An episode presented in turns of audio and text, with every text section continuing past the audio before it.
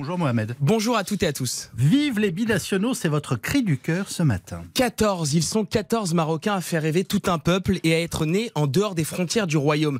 Ashraf Hakimi est né à Madrid, il a éliminé l'Espagne. Le capitaine marocain Romain Saïs est né à Bourg-de-Péage dans la Drôme. Le milieu offensif Sofiane Bouffal, lui est né à Paris. Ce sont les bienfaits de la binationalité. Et j'entends déjà les mauvaises langues me dire s'ils choisissent leur nation quand ils voient qu'ils ne peuvent pas jouer dans une prétendue grande sélection, c'est pas bien. Eh bien non, quel manque de respect quand on voit par exemple le parcours héroïque du Maroc. Et cette critique déplacée ne vaut plus pour cette nouvelle génération. Je vous citais Hakimi, il a été formé à, au Real Madrid et pourtant il a choisi le Maroc. Et que les auditeurs de RTL le sachent, la binationalité a servi aussi la France. Luis Fernandez a choisi notre pays alors qu'il est né en Espagne, David Trezeguet en Argentine, Marcel Desailly au Ghana, Umtiti est né au Cameroun. Grâce à lui,